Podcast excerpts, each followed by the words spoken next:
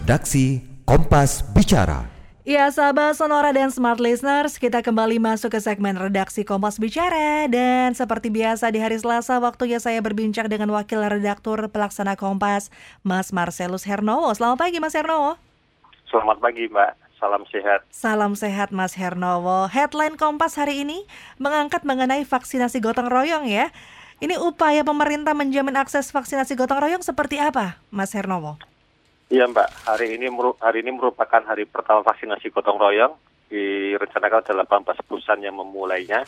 Ini memang menjadi tahap berikutnya dari setelah sebelumnya ada vaksinasi apa vaksinasi untuk tenaga medis, pekerja publik dan juga untuk lansia. Nah, kali ini vaksinasi gotong royong yang yang beban biaya vaksinasinya dibebankan kepada perusahaan atau atau lembaga tempat karyawan bekerja. Tapi dalam konteks ini berarti adalah bahwa karyawan atau penerima vaksin kontrol ini tetap tidak membayar. Yang membayar adalah uh, perusahaannya. Dan sudah disediakan ada satu juta vaksin yang sudah ada dari Sinovac dari komitmen sekitar tujuh setengah juta dosis. Tetapi memang jumlah ini masih kurang karena berdasarkan data Kadin ada sekitar 8,6 juta pegawai dari 17.800 perusahaan yang sudah mendaftar untuk mendapat vaksinasi ini. Nah, kita berharap vaksinasi gotong royong ini berjalan sejalan dengan vaksinasi yang dijalankan oleh program pemerintah selama ini sehingga apa? Sehingga dengan langkah ini maka kekebalan komunitas bisa tercapai. Ini hmm. salah satu langkah kita sebenarnya langkah maju juga untuk untuk mencapai kekebalan komunitas dan juga dalam proses yang jangka panjang untuk mengatasi pandemi ini, Mbak. Iya, ditulis juga di sini harga vaksin menjadi persoalan sejumlah pelaku usaha dalam program ini. Bisa dijelaskan, Mas Hernowo?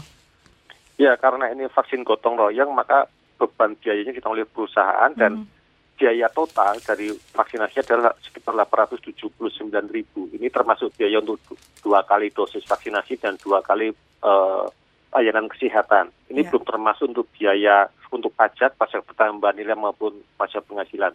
Nah, ini beberapa perusahaan memang mengeluhkan karena dalam kondisi pandemi ini uh, perusahaan sendiri juga cukup kesulitan karena nilai ekonomi apa aktivitas ekonomi banyak, banyak turun. Kalau kita lihat data-data perumahan ekonomi kita kan walaupun sudah mengarah kepada perbaikan tetapi masih belum kembali seperti semula. Diharapkan pada kuartal kedua ini ekonomi sudah semakin membaik. Nah, dalam konteks inilah seperti namanya adalah vaksinasi gotong royong, maka di antara perusahaan juga belum bergotong royong.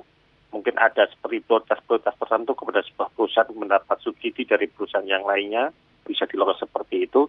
Dan mungkin juga karena jumlah yang terbatas maka prioritas-prioritas pada perusahaan-perusahaan tertentu. Nah, kita berharap di kalangan pengusaha ada ada banyak organisasi di mereka baik itu misalnya misalnya Kadin seperti itu mereka bisa berdiskusi di antara mereka sendiri selain juga berdiskusi dengan negara bagaimana cara mencari solusi dari kondisi ini baik, baik solusi harga vaksin yang mahal maupun solusi terhadap jumlah vaksin yang masih terbatas. Kemudian prioritas harus diberikan. Nah, inilah perlunya gotong royong di antara kita untuk mengatasi ini.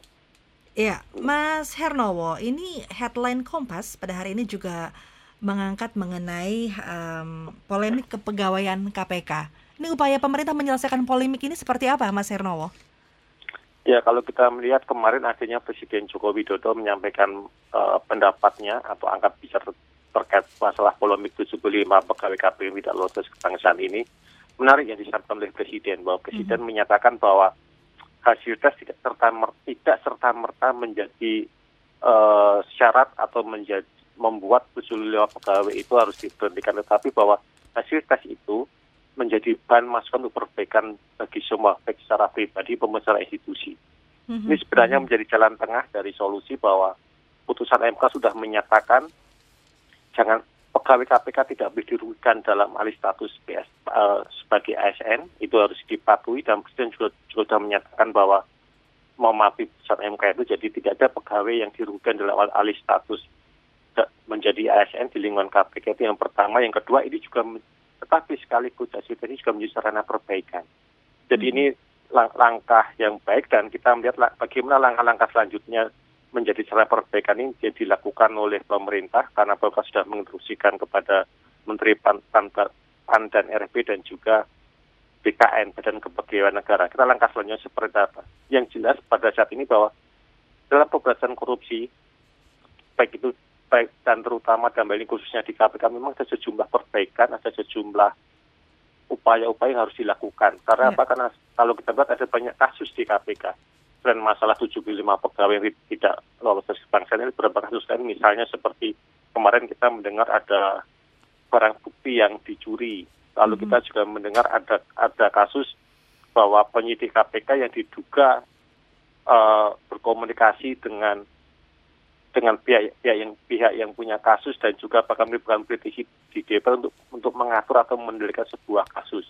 Juga kita kemarin juga sempat mendengar kabar adanya eh, penggeledahan yang diduga bocor sehingga barang bukti diduga eh, hilang sebelumnya. Nah, kasus-kasus inilah menjadi bagian dari upaya perbaikan yang dilakukan oleh, KP, yang perlu dilakukan di KPK baik secara institusi terutama maupun secara eh, pribadi. Dengan perbaikan-perbaikan yang secara menyeluruh inilah kita berharap bahwa pemberantasan korupsi menjadi semakin baik dan kita juga melihat dengan korupsi yang semakin baik masa depan pemerintahan, masa depan hidup kita bersama sebagai sebuah bangsa juga menjadi semakin cerah. Baik, ini singkat Mas eh, Hernowo, headline Kompas ini juga mengangkat mengenai merger ya antara Gojek dan juga Tokopedia. Ini langkah ke depan dengan mergernya Gojek dan Tokopedia seperti apa nih, Mas Hernowo?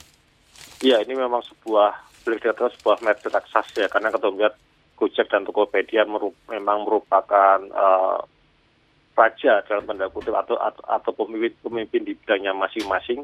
Dan kita berharap bahwa dan nilai merger ini cukup besar sekali karena Gojek dan, dan Tokopedia ini. Dan kita berharap bahwa ini memberi dampak tidak hanya memperluas cakupan pasar bagi dua perusahaan tapi juga memberi dampak langsung kepada pu- publik.